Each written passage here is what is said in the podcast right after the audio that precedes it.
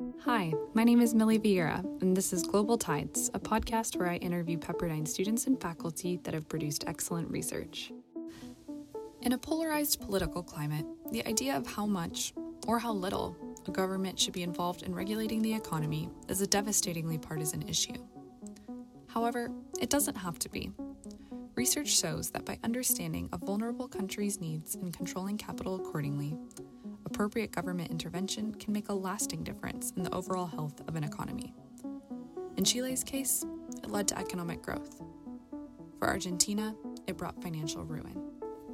Today, we are joined by Reagan Shane, a senior double majoring in international studies and economics. Thanks so much for joining me, Reagan. Thank you for having me. So, before we dive into your research findings, I want our podcast listeners to get the chance to know you better. Do you mind telling me a little bit about yourself? Of course. So, I am a senior. I'll be graduating in May, still figuring out what exactly post grad is going to look like. I'll let you know if I know. um, and I studied abroad in Argentina, so that will be relevant for you know my entire paper. Um, I am a double major, as you mentioned, in international studies and economics. The international studies has a concentration in political science, but I also have a Spanish minor, Hispanic studies minor, technically, and I am a part of the Global Fellows program. So I'll graduate with the Global Fellows certificate. Wow. So you've obviously had a very impressive undergraduate career. Any idea where you'd like your professional career to take you? Like I kind of alluded to, I'm still figuring it out a little bit. Um, I have kind of a funny conjunction of interests. So, my three broad areas of interest are international economic development, which makes sense um, with the scope of my paper. And right. then human rights issues, specifically human trafficking and violence against women, are things that I've been looking into a lot. And within the last year or so, I've also started being really interested in nuclear nonproliferation, which, as you might imagine, might not be the easiest sudden career interest to become interested in. But I am hoping probably to pursue a career in the State Department, either in the Foreign Service or in civil service. Um, or in an international development organization. And so, if I'm in the former, if I'm in the State Department, having some kind of background on nuclear issues, I could see be it might be helpful. Uh, right. So we'll see. I also I've just always loved languages, and so regardless of what specifically I end up doing, I just know that languages are something that I'm going to want to incorporate in my career. Well, I mean, after reviewing your research, I definitely think you have what it takes to accomplish these goals. So I'm rooting for you. Thank you. So, I guess switching gears now, your research explores the effectiveness of capital controls using Argentina and Chile as case studies. So, my first question for you is Can you explain to me, in layman's terms, what are capital controls? This is obviously a crucial question. Um, this, the definition, generally speaking, is just capital controls are the things that a government does to limit or prevent the flow of foreign capital or foreign money, typically, is what you can think of, in and out of the domestic economy. So, some classic examples are taxes, tariffs, currency restrictions, typically on the exchange rate, and bank regulations. And then there are some other things as well, but those are kind of the ones that people are most familiar with. So, to really give you a solid basis for the rest of this paper, let's imagine that you and I are two different countries. So we have the country of Millie and the country of Reagan, and okay. each of us love it. yes, yes, we're we're the best countries if you ask. Yes, uh, yes. um, so in each of our domestic economies, each of us has a hundred dollars. And you've heard that I wrote this paper and that I'm an econ major. And so you think that my individual country's economy is going to thrive, and you decide that it's a good place to invest. So you give me $50. So now I'm able to operate and make decisions from this base of my $100 plus your $50. So I now have $150 to use productively every day, and I might start to up my standard of living and that kind of thing.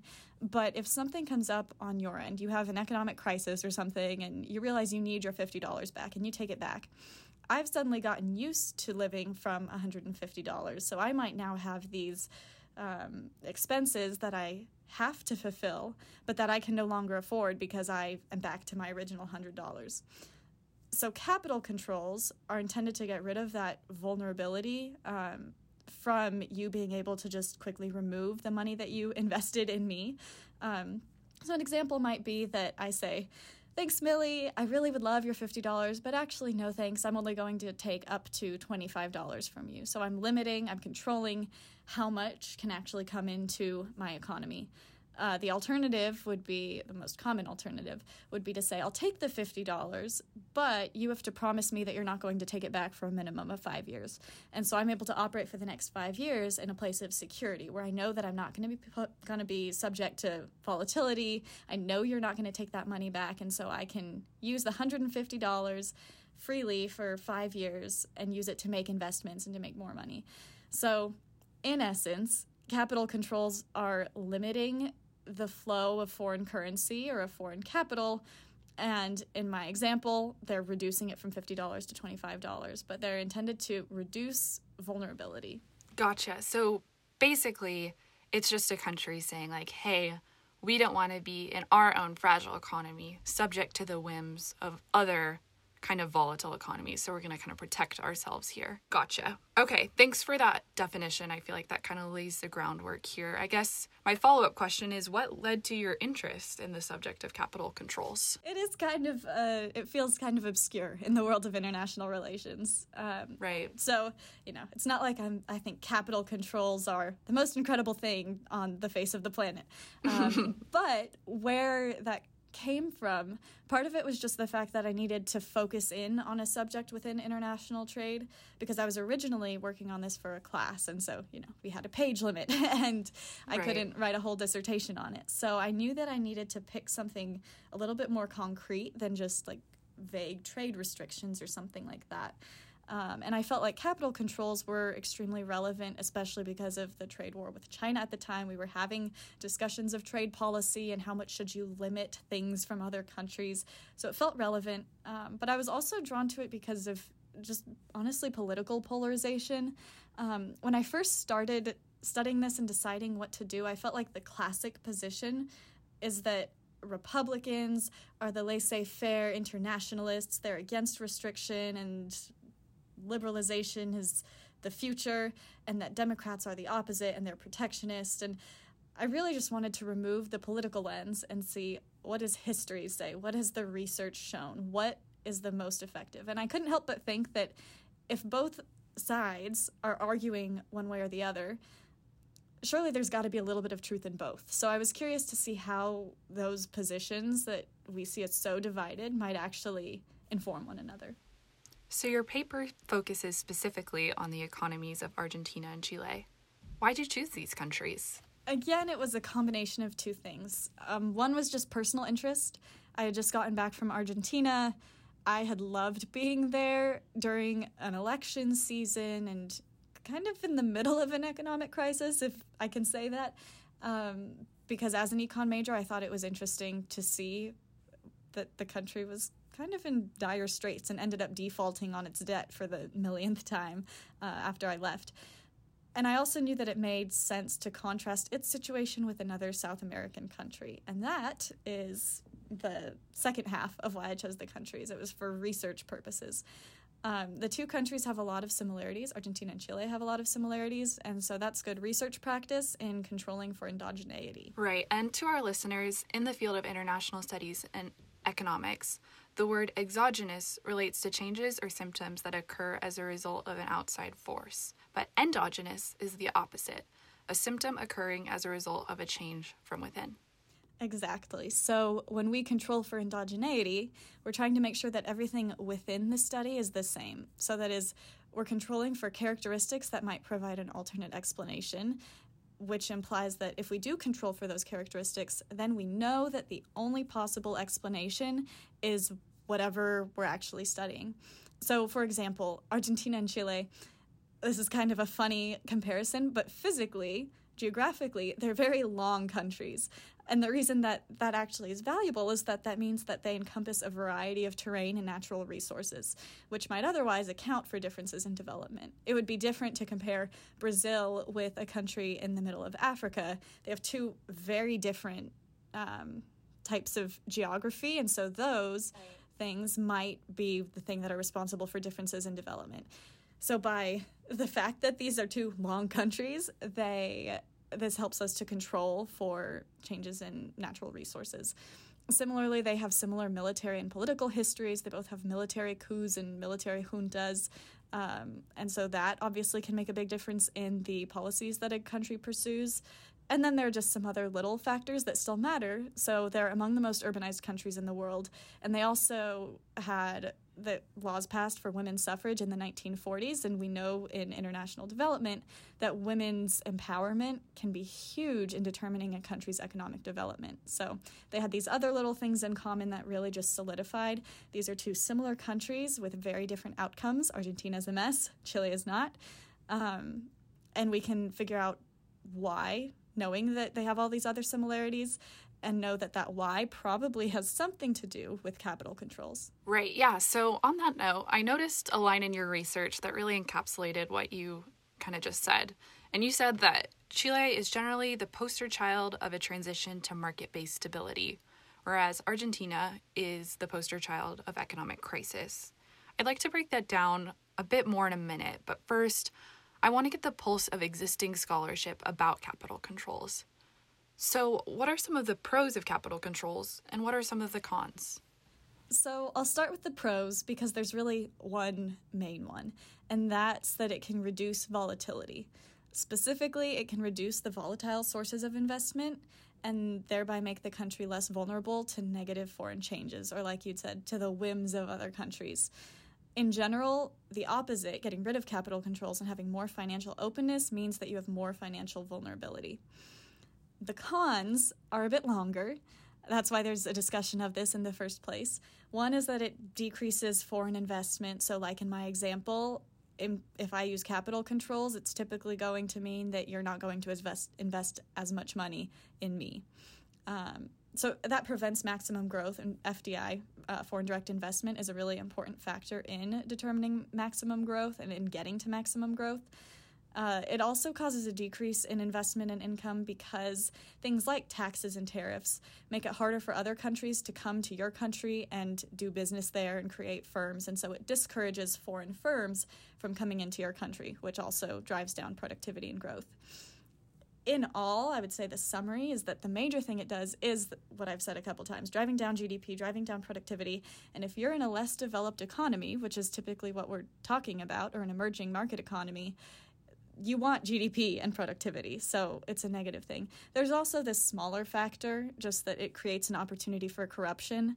Wherever there are restrictions and laws, it means that the gains for an official who's supposed to be enforcing those restrictions the gains are higher the more there are restrictions. And so there are, it's going to be there will be a higher payoff for corrupt officials who help people get around those restrictions.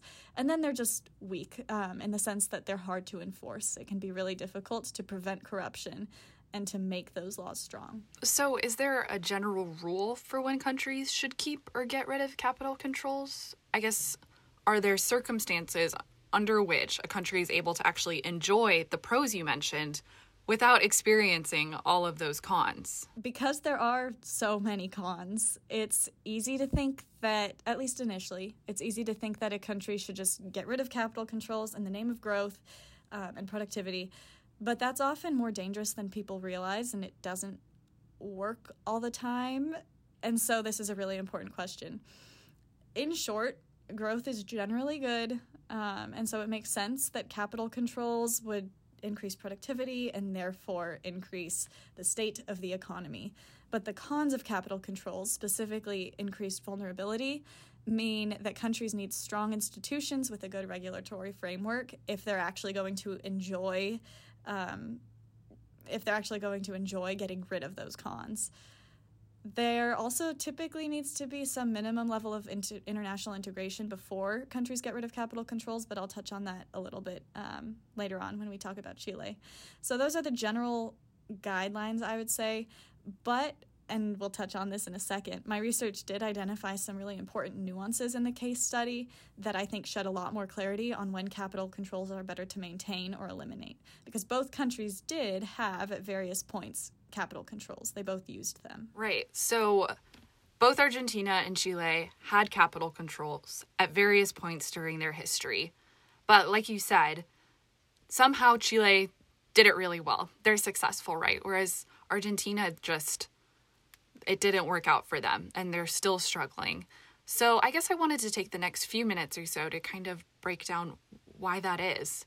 Um, and first of all, you talked about how in your paper, since the liberalization of Argentina in 2015, which theoretically would have promoted growth with the elimination of capital controls, there has been extreme inflation and day to day changes in the exchange rate. And you say that in a single day, the Argentinian peso lost 25% of its value against the US dollar. So, why is this happening? That is the big question. It's been happening for years and years, and it's important to note that Argentina has gone through periods of having capital controls and not having them, and lots of different things have been tried to fix the economy. And we're still here. We're still discussing it, and we're still asking will Argentina ever get out of this situation?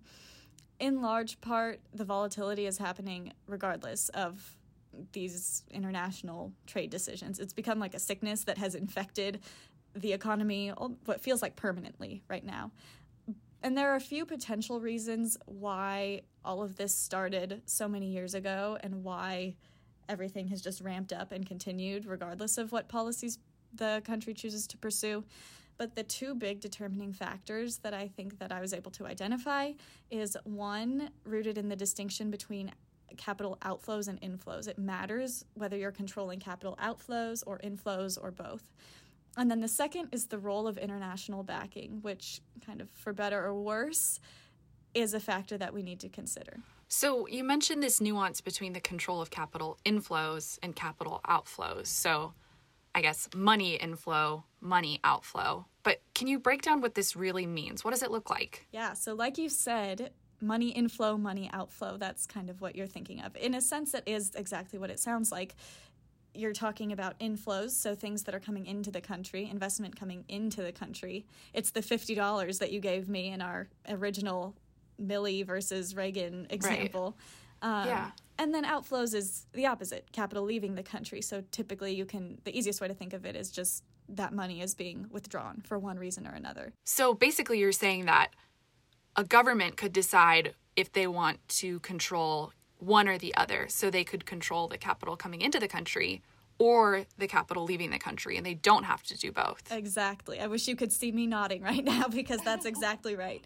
Um, and a lot of people, especially if you are maybe a policymaker who hasn't studied econ in depth and maybe just hasn't gotten advice from the right people, you might not realize this, but you're exactly right. A country can choose to focus on one or the other, or even to focus within, say, capital inflows and choose to focus on a specific type of capital inflow. So it's a really important distinction. Right. So, how do Chile and Argentina differ in their approach? This is undoubtedly one of the biggest things that I noticed. Chile focused on capital inflows, specifically controlling capital inflows. Um, okay and that helps to reduce volatility, which is one of the major benefits of capital controls in the first place. Uh, Argentina, on the other hand, focused on both outflows and inflows. And so they did, at least in theory, get some reduced volatility and some reduced vulnerability when they had those ca- capital controls in place. But by focusing on outflows as well, that generally seemed to reduce growth. So, where Chile was able to reduce volatility but still enjoy growth and enjoy the benefits of foreign investment, Argentina, simply put, wasn't because by focusing on both, they really discouraged any investment at all. Um, there was one specific example where Argentina and a couple other countries in uh, Latin America, but in this case, Argentina is what we'll focus on, they increased their controls on capital outflows because they were trying to prevent capital flight. So they were trying to prevent investors, foreign investors, from withdrawing all of their investments. But by focusing on controlling capital outflows, it signaled that they were having a tough time and it signaled that investors probably wanted to get their capital out of the country because they were struggling. Um, and so, counterintuitively, by trying to restrict capital outflows and prevent capital from leaving the country, they actually increased capital flight. Wow. So it's unfortunate. yeah, seriously. And so I think the other thing you we talked about outflows and inflows, and the other thing you mentioned a little bit earlier was the role of international backing. So, what does that mean? So, international support or interest ends up being a lot more important than I think we would normally think. Um, okay. We tend to think that countries' policies are the things that determine their success, and there can be these random events. There could be a global recession or something like that that might affect the country no matter what the policy is. But for the most part, we tend to hope and believe that the country's decisions matter. And sometimes that is the case, but in the case of international backing, when you compare the cases of Argentina and Chile, in a lot of ways, even if you put the outflows and inflows situation aside, in a lot of ways, Argentina was taking more measures to support liberalization and to signal we want to be a part of the Western world order. We're trying to signal that we are ready to engage with you internationally, um, you being the United States and other mm-hmm. large players in the region. Um, so, in a sense, Argentina was doing more, but to put it simply, nobody really cared. Whereas yeah. Chile, everybody was rooting for, I guess. Um, and there are various reasons why Chile did or did not have, well, no, not did or did not, did have as much su- or have more support than Argentina. Um, but in the end, that turned out to be a huge factor because if other countries had responded to and reciprocated Argentina's efforts to become internationally integrated, they probably would have been more successful. But because, like I said, because nobody really cared, um, it their efforts just didn't seem to matter as much as Chile's did, and they weren't as successful. What I'm taking away from this is when thinking about capital controls, the most important thing is to get specific. So, to what, depending on your economy, I guess, focus on capital inflows versus outflows and really kind of have someone who who studied on this on the topic really making these plans for you because it's not just a one size fits all approach. And then I guess my other one meta level takeaway from what you just shared with me now is that diplomacy matters and relationships with other countries matter. Um, and anyone who says differently is really kind of ignoring a, a big component of how, I guess, this disparity between Argentina and Chile's economic growth really kind of came came to be. So I think if you ignore the importance of diplomacy and at least being aware of your country's situation with respect to the rest of the world and kind of what your location is if you're at the top of the pack, middle of the pack, bottom of the pack. I think that if you ignore that, it's really just going to be setting yourself up for failure. To conclude our conversation today, I wanted to ask do you have any observations about the future of the Chilean and Argentinian economies? Mm. This is a particularly interesting time to ask this question with COVID um, and whatnot. Also, right. Chile will be interesting to watch because they have elections coming up. And back in 2019 and at the beginning of 2020, too, if I remember correctly, they were having these massive protests against social inequality in the country. Um, so it'll be really interesting to see how those protests and those concerns play out in the election, and then also interesting to see how policies change and how that in turn affects the economy. Um, so I don't know what we'll see there, um, but I think we'll be finding out soon. And yeah. then Argentina, let's be frank, is likely to continue to be a mess just because every economy is struggling right now with COVID, and it's wildly unlikely that they will somehow find the perfect policy to get them out of their own economic crisis and the crisis imposed by COVID. Um, there are a couple of specific things, too, that have just probably helped prevent the spread of the virus, but have really done additional damage to their economy. So there are little things like they had restricted from April to September, I believe. They might have extended it, but they suspended international and domestic flights. And so the idea was less travel and so less COVID. Um, but as a result, travel, aviation, tourism industries are suffering a lot, and a lot of jobs have been lost. Um, given that a lot of those companies were already under economic pressure, it is much less likely that those jobs will just bounce back. There were some other things. They passed a tax that was focused on the wealthy um, and taxing that wealth to fund their COVID efforts, and it was supposed to be a one off measure. It's not a new long term policy, but a lot of opponents have argued that it's going to discourage foreign investment by signaling that wealth will be taxed, that taxes will be greater, and so it might, in the long term, decrease growth. And then there are some other things. that A lot of people have talked about printing money lately, and um, the central bank in Argentina has actually been doing that. They hit a point where they needed that influx of money in the economy. But given that inflation is already, I think, above 30%, that additional printed money is not going to do anything to help the situation. So, long story short, lots of different things, things I haven't even touched on, um, that Argentina has been doing that have probably helped it fight the virus, which is important. But the inevitable effect is that the economy is going to continue to struggle. Um, and long term COVID recovery, specifically in terms of economic recovery, is likely to be even harder. That was Reagan Shane sharing about her research on capital controls in Argentina and Chile. Thank you so much for joining us, Reagan. Thanks for having me. Thank you so much for listening. This episode was edited and produced by Taylor Matthews. Our next episode will feature Christina Stratton, a psychology student studying the effect of problematic smartphone usage on our levels of mindfulness and mental health. See you next time.